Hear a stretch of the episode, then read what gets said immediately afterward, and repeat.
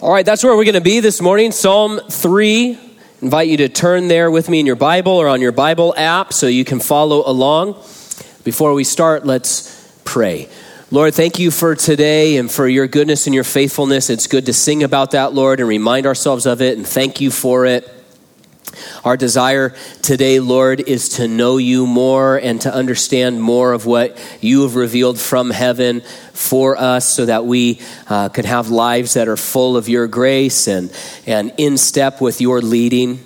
Help us, Lord, to see um, a personal and loving revelation of who you are in this text, Lord, that you've given to us. Help us to know more of your greatness and more of your attention for our lives. And help us, Lord, to know how we can better represent you and give our lives to you as we follow after what you've revealed.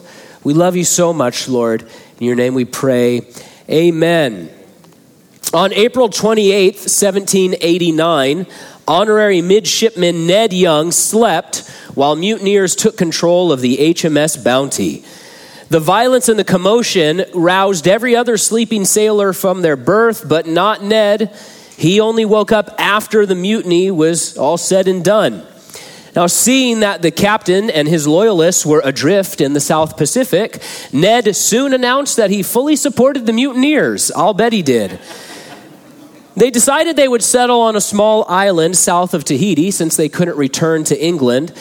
Once there, conflict arose, and when a battle broke out between the mutineers and the locals, the Bounty Museum reports that Ned slept through that battle as well.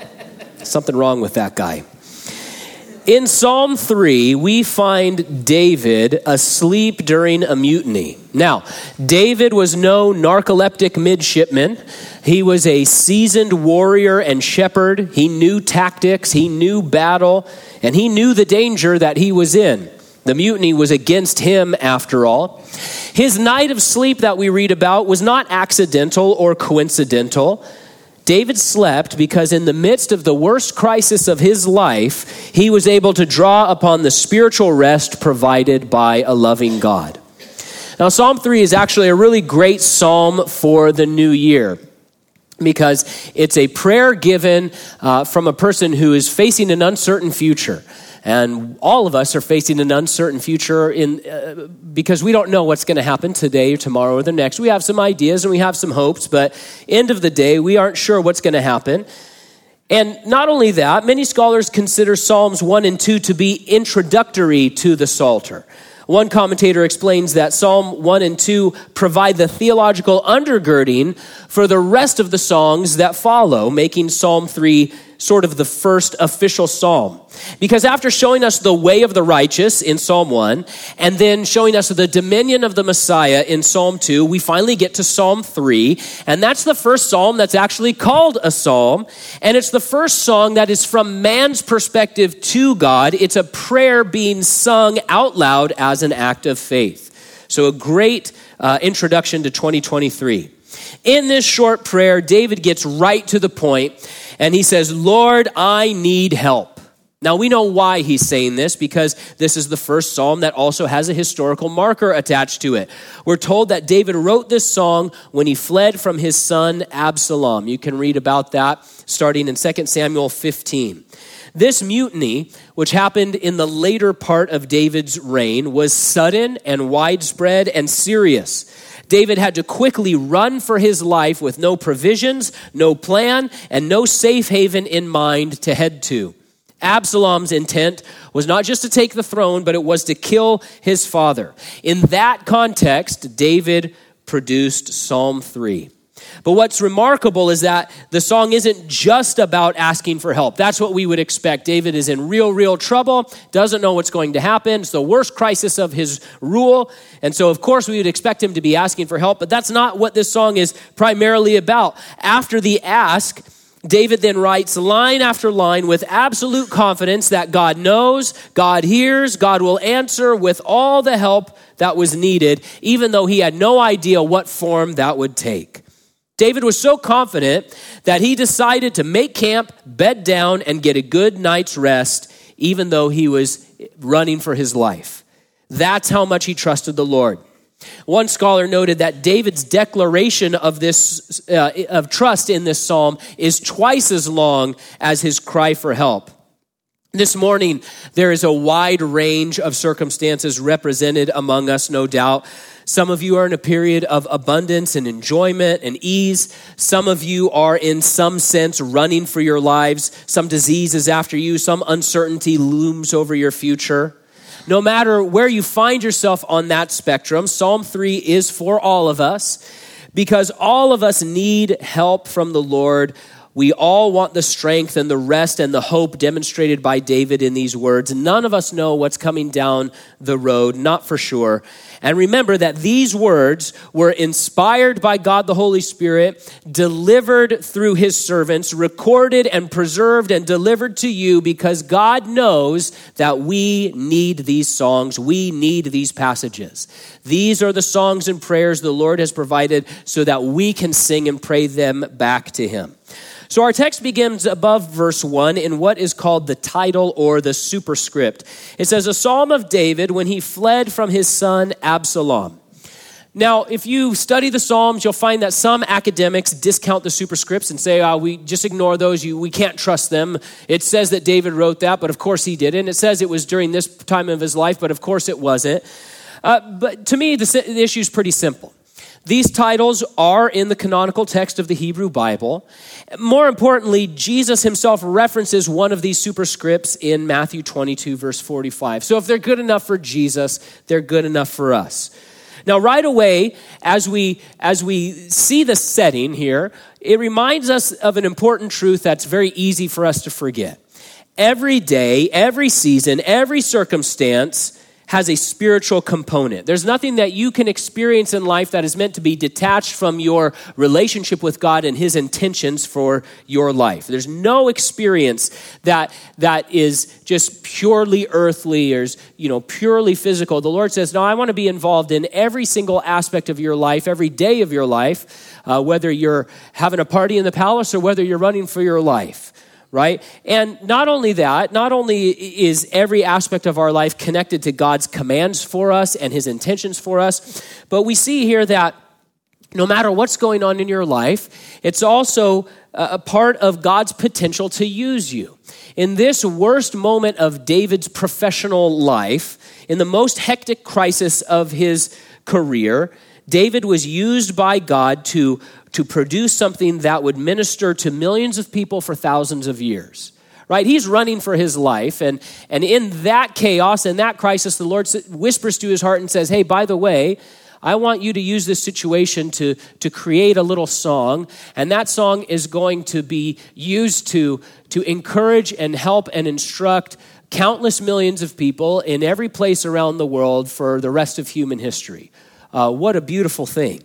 Verse 1 says, Lord, how my foes increase. There are many who attack me. It wasn't just Absalom that was the problem. He was the biggest problem, but uh, there was lots of enemies facing David. He had lost the nation. Their hearts be- belonged to Absalom, we're told. The army was with his son. Some of David's staff had switched sides. Other longtime haters came out of the woodwork against King David. Their attacks came in a variety of forms. Absalom's was the most direct. I'm going to kill you, right? That's a pretty direct attack. But then there was uh, all sorts of other layers of attack and layers of discouragement and problem. There was Ahithophel, who had been a personal advisor, a really great personal advisor to David, but he switched sides. And he was now using his skill on behalf of the rebellion, trying to trap David. There was Shimei, he wasn't a conspirator, but he was a longtime hater of David. You see, Shimei was a Benjaminite, and he had hated David ever since David had replaced Saul, the Benjaminite, as king.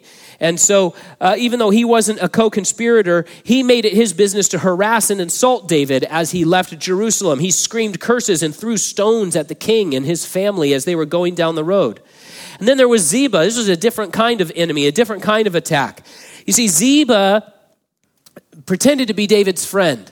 But he was using the situation to better his own career by lying about what was really going on. He was pretending to help, but in reality, he was selfishly profiteering, using David's dilemma for his own personal gain.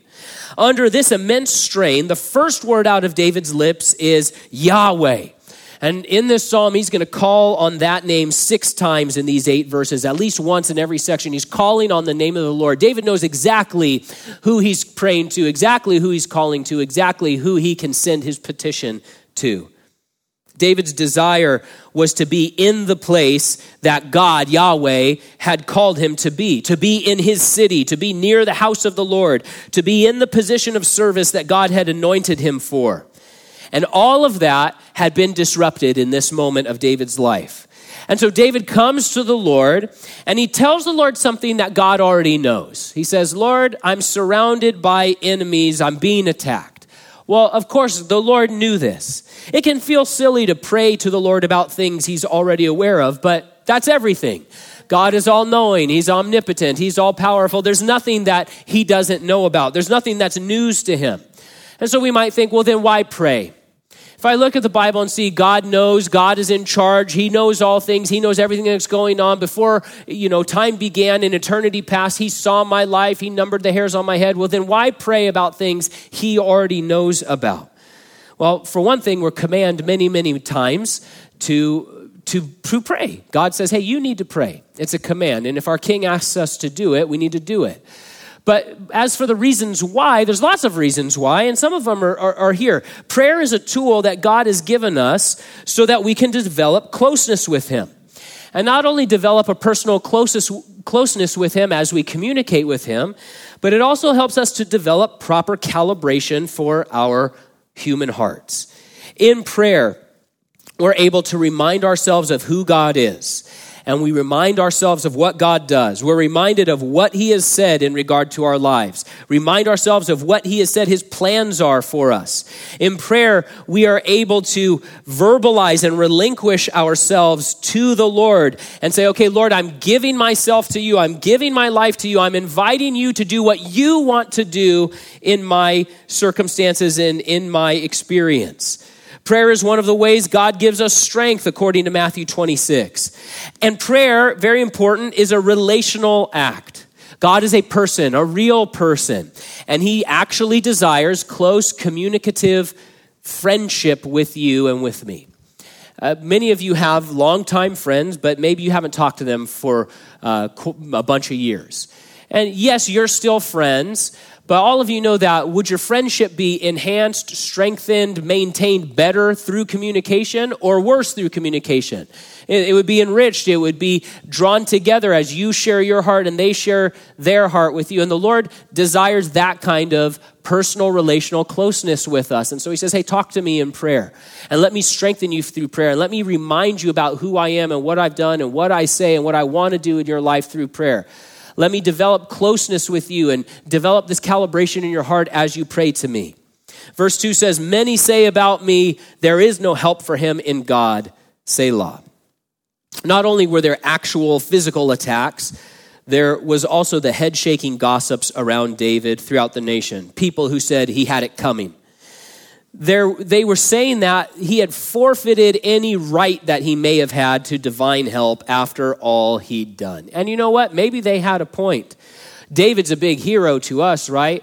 We're so far removed and we see the whole story that it's very easy for us as students of the Bible and, and uh, you know, people in this day and age to overlook all the shortcomings that David had. But if you were one of David's peers, if you were a, a person of the tribe of Benjamin, if you had seen some of the things that David actually did, it might not have been quite so easy to overlook those things. David had lied and stolen. He became a, a, a, land pirate for a while, as in the land of the Philistines. He had abandoned Israel for a while to live with their enemies. He had cheated and murdered. He had allowed one of his own best friends to be slaughtered to cover up the affair he had with his wife. He broke the law in moving the Ark of the Covenant according to his own fashion instead of what the law required. Because of David, 85 priests and their families and their cities were butchered by Saul because they had given David a few loaves of bread. David had had some pretty big shortcomings, and so maybe he had it coming. And a bunch of people were saying, You've forfeited the right for any kind of divine help. But God's help isn't reserved for those who deserve it. Thank goodness, because none of us are worthy of God's help. Hey, maybe you've never been responsible for the slaughter of 85 priests and their families. but you still don't deserve God's help. I don't deserve God's help. There's none righteous, no, not one. We've all sinned. We've all fallen short of the glory of God. We've all gone astray. None of us add anything to the glory or splendor of the Lord. None of us deserve his help. But God's grace is not about deserve. It's not about merit or payback or being good enough. In First John, we're told that it's because of God's great love for us that he helps us and brings us into his family. It's not because he owes it to us. It's not because we're worth it. He says, Because I love you, I'm bringing you into my family. We don't earn it, we receive it as a free gift. John 1, verse 12 says this To all who did receive him, Jesus Christ, he gave the right to be children of God, to those who believe in his name. That's what makes you worthy of receiving God's help and God's grace belief and coming and receiving the gift that God has given in Christ Jesus, his son. And so many said of David, God's not going to take your calls. But we see throughout the psalm, David didn't believe that. Rolf Jacobson writes this The quotation of the enemy's speech in verse 2 establishes the central theological issue of this psalm Will God help the psalmist? It's a very important question for us to settle because we need to answer it for ourselves. Will God help me when I call out for help? David had that question settled in his heart. He knew that God would help him when he cried out. We're going to see that unfold. Now, this verse here ends with that word Selah that you see in the Psalms. We also see it used in the book of Habakkuk, but usually it's just in the Psalms, and uh, it's used a lot. This is the first usage of it. What's up with that? The truth is, scholars can't agree exactly on what it means. Uh, most people think it had some sort of musical direction attached to it because, of course, the Psalms originally were prepared and used in the group worship in the tabernacle and the temple. They had musicians and choirs and things like that. And so they think that there was probably a musical direction attached to this word. A lot of people think it means something like make a crescendo with the instruments. We're not sure. Now, Bible scholar John Phillips suggests that the word may mean there, what do you think of that? And I like that because that may be a little bit more helpful thought because we are primarily readers of the Psalms rather than singers like in David's time, right? We do sing some of the Psalms, but we don't get together and use the Psalter as our songbook, and we don't have the original melodies, those sorts of things. And so we're not exactly sure what it means, but it might mean there, what do you think of that? And anytime we come across a Selah, it can be a helpful thing as a reader to just pause and, and meditate on that stanza, meditate on that phrase, and, and, and ask ourselves, ask our hearts, uh, invite the Lord to minister to us and say, What do I think of what was just said? What is true about what was just said? What does the Lord have to say about what was just said? So I, can, I think that can be sort of helpful. Verse 3 says, But you, Lord, are a shield around me, my glory, and the one who lifts up my head. David wasn't alone when he ran from Jerusalem. He had his mighty men with him. There were some soldiers and, and family members with him. There were even 600 Philistines who came in support of him. But he recognized that none of those soldiers, none of his mighty men, none of his advisors around him, none of them were the answer that he really needed. None of them were his secret weapon. They weren't his shield, the Lord was. And he recognized that from the outset. And not just a little wooden shield that David would have to hold up under his own strength, blocking an arrow or two that might come from one particular direction. David thought about the Lord, realized the Lord was with him, and he said, Man, Lord, you are a shield all around me, covering me on every single side, and I don't even have to hold you up under my own strength. David's words here are tender and moving in the short term, David needed something like a shield, right? He was being attacked. He needed a shield so that he wasn't pierced by an arrow or by a sword. In, in our day and age, we might say David needed a parachute real bad, right? He's in free fall. And if he doesn't have a parachute, he's going to splat on the ground. Uh, but he recognized that God was, was not only going to be there to deliver him from death, but that the Lord was so much more. This Hebrew word for shield has a whole bunch of derivatives. And One of them describes a mother hen putting her wings out over her chicks. Another one of those derivatives is actually the word used for garden, specifically the Garden of Eden. Uh, that special God designed place, which was protected by a hedge all around. But it wasn't just a covering for Adam and Eve, it was a special place where God could commune with people and fill them with life and, and do all of this interaction with them. He says, Man, Lord, you're like that kind of hedge, that kind of covering, that kind of garden where you're not just covering me from the blast, you are bringing me in to be a part of a special relationship with you where you give me not just protection, but a thriving and wonderful life. Next, David said, God isn't just my shield, He's my glory. Man, how was there glory in running for your life with your tail between your legs? How was there honor in this experience? But David says, The Lord is my glory. The Lord is my honor. There is splendor in my relationship with the Lord. You see, David reveals here that his self worth wasn't tied to a palace, it wasn't tied to a throne, it wasn't tied to his royal robes or to the sword of Goliath. He says, Yeah, I'm on the run for my life. I had to leave everything behind. I'm about a few steps from death, but the Lord is my splendor. The Lord is my reward. The Lord is my honor, and no one can take that kind of glory from me.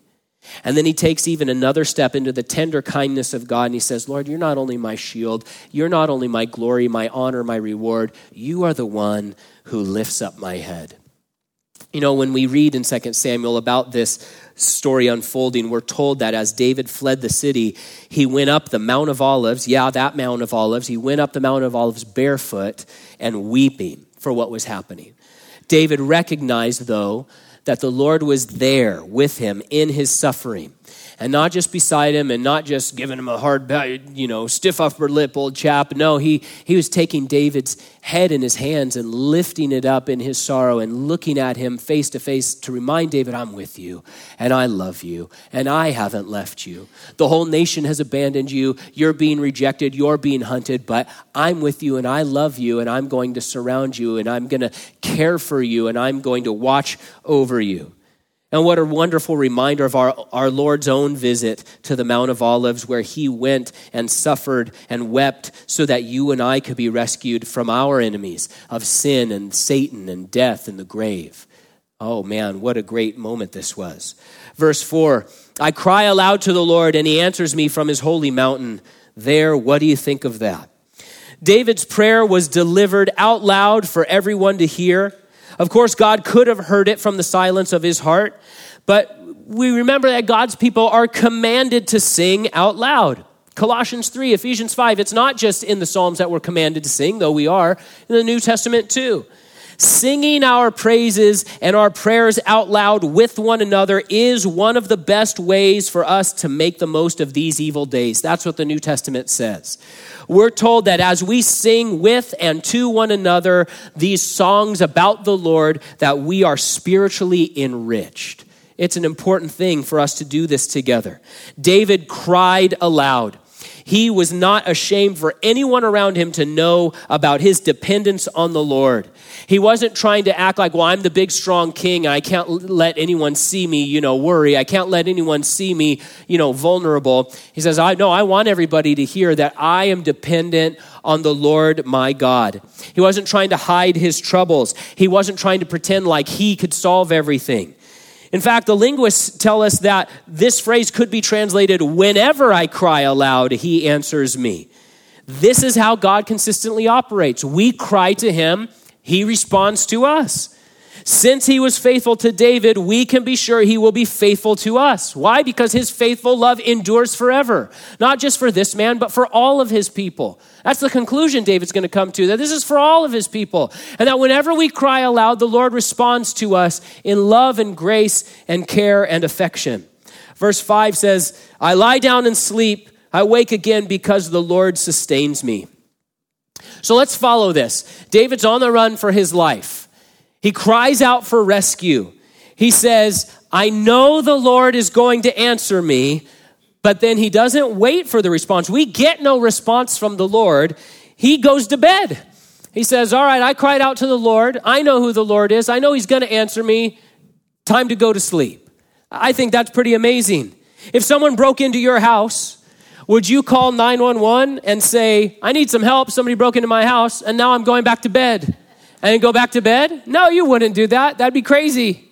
That's not exactly what David's doing. I mean, he was running. He was putting distance between himself uh, and, and Jerusalem and, and, and these conspirators, these rebels. But after a little while here, he, he has this, this spiritual activity happening in his heart, and he says, You know what? It's time to go to bed. And he was traveling on foot with a pretty good group of people. He had family members, he had hundreds of people around him, right? This is a slow moving group. A, a, a, band of warriors on horses would be able to overcome this group very quickly. And, and th- they didn't have time to go to sleep in one sense, but David says, No, we're going to sleep. I'm going to bed. I'm going to get a good night's rest. But we see the incredible peace and confidence that has flooded his heart. It reminds us of the time in the book of Acts when the angel finds Apostle Peter sleeping in his jail cell the night before he's supposed to be executed. These men, Peter and David, what can we make of that? Well, we see that they understood that life is not about our physical circumstances, it is about our communion with a loving God, and that our God is the one who sustains his people. Now, in this case, what did God sustain David with? We, we didn't get an oracle from God. Uh, we didn't, you know, we're, we're not told that he received some kind of special provision or special weapon. No one brought David any Patriot missiles to be able to fire at Absalom. He wasn't granted access to any secret fortress that Absalom couldn't find. He didn't get anything tangible at this point. Instead of immediate tangible assistance, the Lord simply sustained David with hope.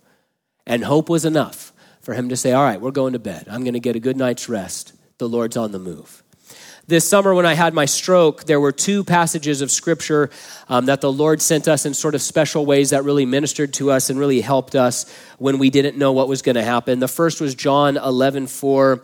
Uh, we were there in the emergency room and they were running all these tests and just told us, hey, yeah, you had a stroke, come back here, all those sorts of things.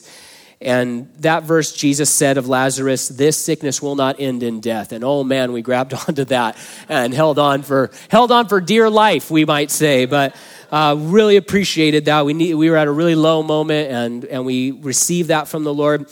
But the second was this psalm, Psalm 3. Uh, night came. I had been admitted into the hospital, but it's COVID time, right? So they told Kelly, yeah, you can't stay. He's going to have to be by himself all night. And so that brought us pretty low. And so she left, and I was alone, wondering and worrying, and frankly afraid to go to sleep. And I felt impressed to listen to this psalm. And even though at the time we had no medical fixes, no big answers to the big questions, uh, I felt like the Lord was just saying, You can go to sleep because here's my hope. Here's my love for you. Here's my word that was true for David and is true for all of my people. And so the Lord supported us that night with hope. Now, Absalom had every advantage. He had the numbers, he had the weapons, he had the popular opinion, he had better tactical positioning, he had all the things that you want in a fight like this. But the Lord doesn't need earthly power to sustain his people. David knew that, and so he got some rest. And as Christians, we are invited to enter into this kind of rest where we can look at the bleakest of circumstances and say, I'm going to be beheaded tomorrow. It's time to get some sleep, time to get some shut eye. Uh, it's funny, you know, you, you, you have the, those hypothetical questions. What would you do if you only had one day left to live? Peter's like, well, I'd take a nap for one thing. and then I'd wake up refreshed for my beheading, I guess. But man, this is the kind of rest that the Lord wants us to have as we walk through an uncertain world. Jesus said, Come to me and I will give you rest. I'm going to give it to you. But it's not always easy for us. We struggle with us. And so in the book of Hebrews, we're told to make every effort to enter into this rest as we walk with the Lord. And as we look at these examples, Peter and David and others in the scripture, we see that it is possible. It's not for a select few, it's God's gift for all of his people if we will do, uh, if we will believe what he has said. Verse 6 says, I will not be afraid of thousands of people who have taken their stand against me on every side. David didn't have to be afraid because he had an all powerful shield on every side. He was still in danger, but he knew the Lord was on the way. Imagine you were playing poker and your opponent showed his hand when it was time for the call, straight flush. I mean, that's the kind of hand that can clear the table. One in 72,000 are the odds in that. Uh, man, you're in trouble, right? But if they show a straight flush while you're holding a royal flush, then it doesn't bother you at all. Their straight flush means nothing because they may have two, three, four, five, but you've got 10 jack, queen, king, ace, right? And so it means nothing to you. Their powerful hand has no chance against yours because you have the royal flush. On the spiritual level, we have been dealt a royal flush every single time. There is no better hand. God has dealt you His grace, His goodness, His truth, His attention, His affection. He's dealt you His gifts and a spiritual family and special opportunities to walk in. What is our part to do? Play the hand, right? Our part is to do what David did. What did David do in the psalm? All he did was believe and rest. Now, he was doing actually, this isn't a let go and let God message. That's not it. David was having conversations, making plans. He was walking down the road. Don't get me wrong. But, but what settled the issue in his heart is that he, I believe God. And God hadn't even delivered him any specific prophecy of, like, here's what's going to happen to your son. David didn't know what was going to happen, but he says, I believe God is good, and I believe God has called me to a certain life, and I believe God has a future for me. And because I believe him, I can rest, even though these are the worst circumstances of my life. We've been dealt a royal flush. Believe and rest and play the hand God has given you. Verse 7 Rise up, Lord, save me, my God. You strike all my enemies on the cheek. You break the teeth of the wicked. Now, these sort of lyrics don't usually make their way into our modern worship songs. Every now and then, somebody on the worship team reminded me we did used to sing this uh, psalm on one of the old, old Calvary ones, but there are a variety of psalms that have this kind of language, which scholars call imprecatory prayer. Uh, where it's praying for the, the judgment, the wrath against, the hurt of the wicked. We know that David was a prophet and this was going to happen, but David wasn't in a vengeful or a violent mood. In fact, he showed almost unreasonable mercy to Shimei during this saga, and when it was time to finally fight, he told his soldiers very specifically, Oh, don't hurt my son Absalom, treat him gently. Uh, Joab said, mm, I'm going to go ahead and over, overthrow that memo and I'm just going to stab this dude to death, which is what he did. But verses like these remind us that God is going to avenge. The Lord says, Vengeance is mine, I will repay, says the Lord. He is going to bring a full and fierce judgment on his enemies, a wrath that cannot be escaped. And it reminds us that wickedness really does need to be restrained. David, on one level, is looking at this and saying, This is so wicked. This is so wrong. This is so destructive. Lord, put a stop to this wickedness. Job and the prophet Joel describe the wicked as monsters with fangs, and that breaking those fangs means that the innocent will not be devoured, but they will be delivered. And so they call out to the Lord and say, Lord, break the fangs of the wicked. Or, or Job says, Hey, did I not live a life where I broke the fangs of the wicked and saved people from destruction? I think part of the problem is we're so used to seeing injustice go unpunished that, and we're so used to the world calling evil good that we can be shocked when we see an expression of true justice, where it says, that's wicked, judge it, crush it, destroy it. Now, we are on the other side of the cross also. David did not have the full revelation of Scripture, which we have. We understand the, um, all that Christ has done and all that Christ is going to do, and that vengeance belongs to him. And so, on this side of the cross, the, the fact of the matter is, the Absaloms and the Shimeis aren't actually our enemies. Satan is our enemy, not Shimei, right? And Christ has commanded us to pray for our human adversaries and our persecutors. We're to bless them, not to curse them. We're to understand that God loves those individuals just like He loves us. He wants to save those individuals from the wrath they deserve, just like He has saved us. But God is a warrior, and he is going to repay the wicked for all that they do if they will not repent and receive his salvation. It won't be a slap on the wrist, it will be crushing. It will be the everlasting death in the lake of fire. But God's hope, and therefore our should be too, is that all of those enemies would repent and be saved rather than perish in their sin. Verse 8 says, Salvation belongs to the Lord. May your blessing be on your people. What do you think of that? David started in crisis. He ends in complete confidence, not only for himself, but for all God's people. He says, Hey, this is not just about me. This is for all of God's people. This is for all of the Israelites, all of the mixed multitude who had come in to believe alongside him, and all who would follow after. He, he said, The Lord's salvation is for all of them, or blessing is for all of them. And this would include, by the way, the many, many Israelites who were currently involved in the rebellion against him. That's how powerful God's intervention can be. That's how strong God's reversal of a heart can be. He can bring rebels back into the fold. Understand that some of the people who drew the sword for Absalom would later sing this song in the tabernacle, recognizing that God had not only helped David, he had helped them too. Bring them back from their sin, bring them back from their rebellion, and restore them into the house of God and the people of God. You see, the help God offers is not just a payday loan, it's not just a Saturday night special. God is offering us salvation right? That's what David says here. He says, Salvation belongs to the Lord. And it's interesting, the same word that is used for help in verse 2 is the word used for salvation here. In Hebrew, it's the same word. And David says, I need help, and that help is salvation, and salvation only belongs to the Lord. Only He can offer it. And what is His salvation? Well, this is one of those beautiful Bible moments because we discover that the word there in the Hebrew is Yeshua. That's what he was looking for. Yeshua. It's a noun and becomes a name. When you bring the Hebrew name into the Greek, it becomes Jesus. Jesus is God's salvation. The help you need isn't a sword, it, it's a Savior. When we call out to God for help, God says, I'll help you, and what I'm going to help you with is Jesus. That's what I'm going to give you.